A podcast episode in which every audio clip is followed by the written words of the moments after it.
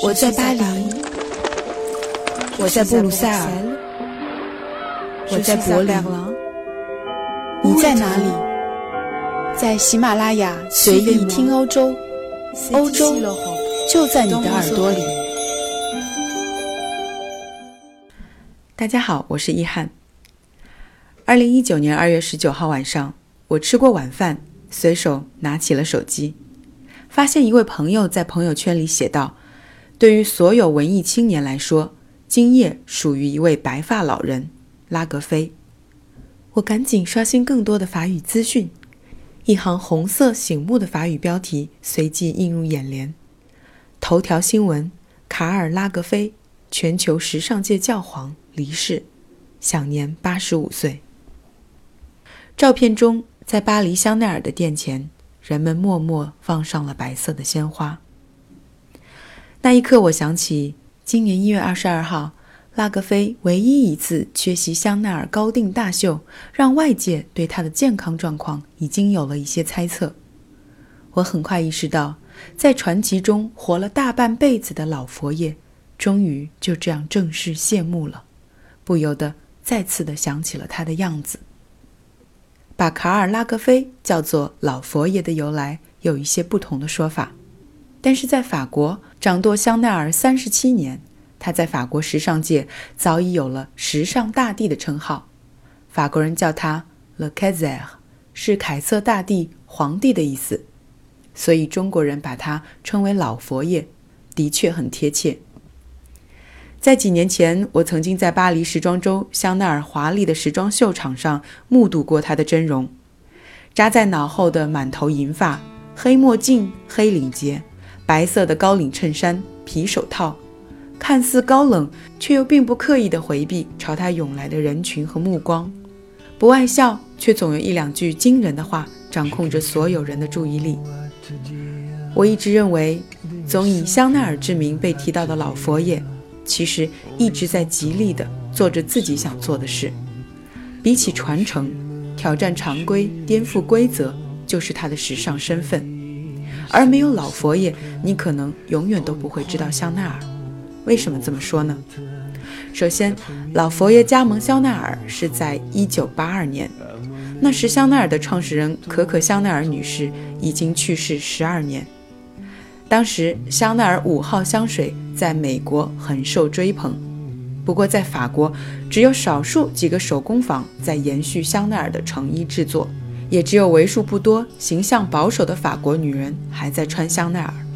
当时，香奈儿的幕后掌门人维特海默兄弟已经准备卖掉品牌，但是此时，香奈儿的美国总监向两位老板推荐了曾经做过法国让巴杜品牌艺术总监，后来成为自由设计师的卡尔拉格菲。那时，他还在为 Chloe 和 Fendi 设计服装。用拉格菲自己的话说。他接手香奈儿的时候，香奈儿这个睡美人已经睡到打鼾，甚至大部分人相信他已经死了。当时拉格菲对老板提的条件很简单，随心所欲，也就是拥有最大限度的创作自由。在得到这个承诺后，他一头扎进了香奈儿的世界，然后选出了他决定在设计中继续传承的香奈儿的元素。包括黑白色调的搭配、粗花呢面料、无领外套、山茶花标志、珍珠等等。但同时，他开始对香奈儿成衣时装进行改良，比如将粗呢花面料的外套改成短版，并且和牛仔裤搭配；将香奈儿那朵标志性的山茶花改成了胸针。他还不断地推出迷你裙，在模特身上大量的使用长项链。将珍珠镶上了金边，将长链与手带搭配。拉格菲本人喜欢合身、窄身和窄袖的向外顺延的线条，对于处理肩部的线条也很讲究，古典中带点街头趣味。这一点，拉格菲在他个人的同名品牌卡尔拉格菲的设计中体现得更是淋漓尽致。在一次采访中，对于改良香奈儿的成衣比例。拉格菲曾经毫不忌讳地说：“可可香奈儿女士晚年曾经批评过牛仔裤和迷你裙。在我看来，从那时开始，她就已经和时代隔离了。可以说，我们目前使用的香奈儿的产品里，最具标志性的香奈儿元素都是源于香奈儿女士，但是全部都经过了拉格菲的改良。其次，在我看来，凭借着出色的公关天赋，是拉格菲扩大了香奈儿的时尚疆土，并且将它推向了世界。拉格菲是一个工作机器，他每年都能设计出二十多套服装，这在时尚界已经是非常高产了。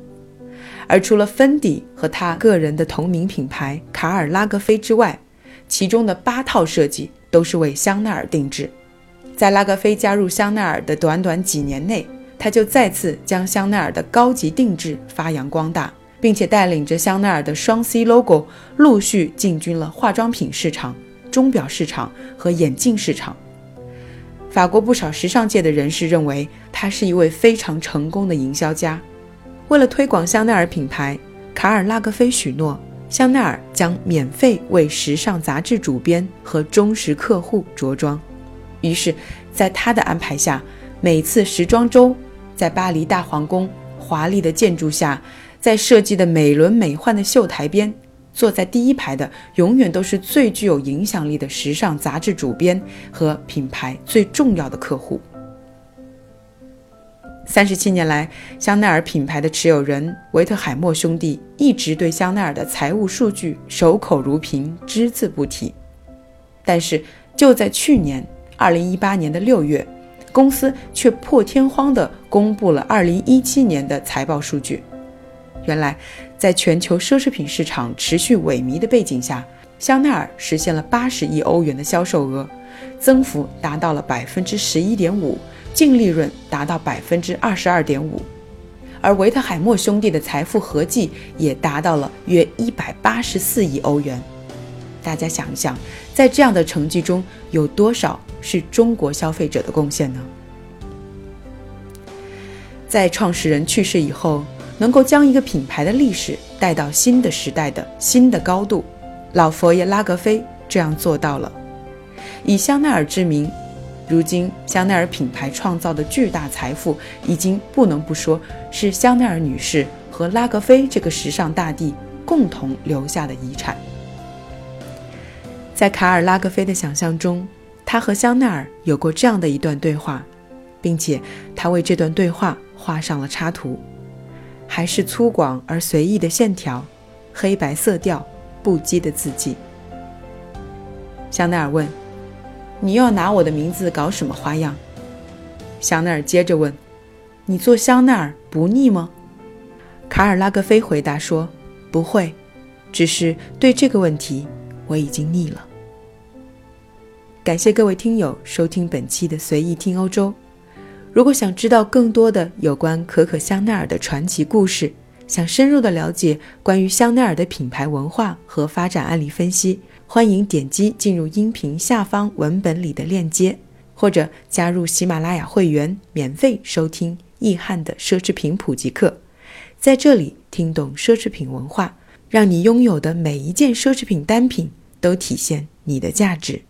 好了，今天的节目就到这里。想听到什么与欧洲相关的话题，欢迎在节目下方给我留言。我们下期随意听欧洲，不见不散。Merci，à la prochaine。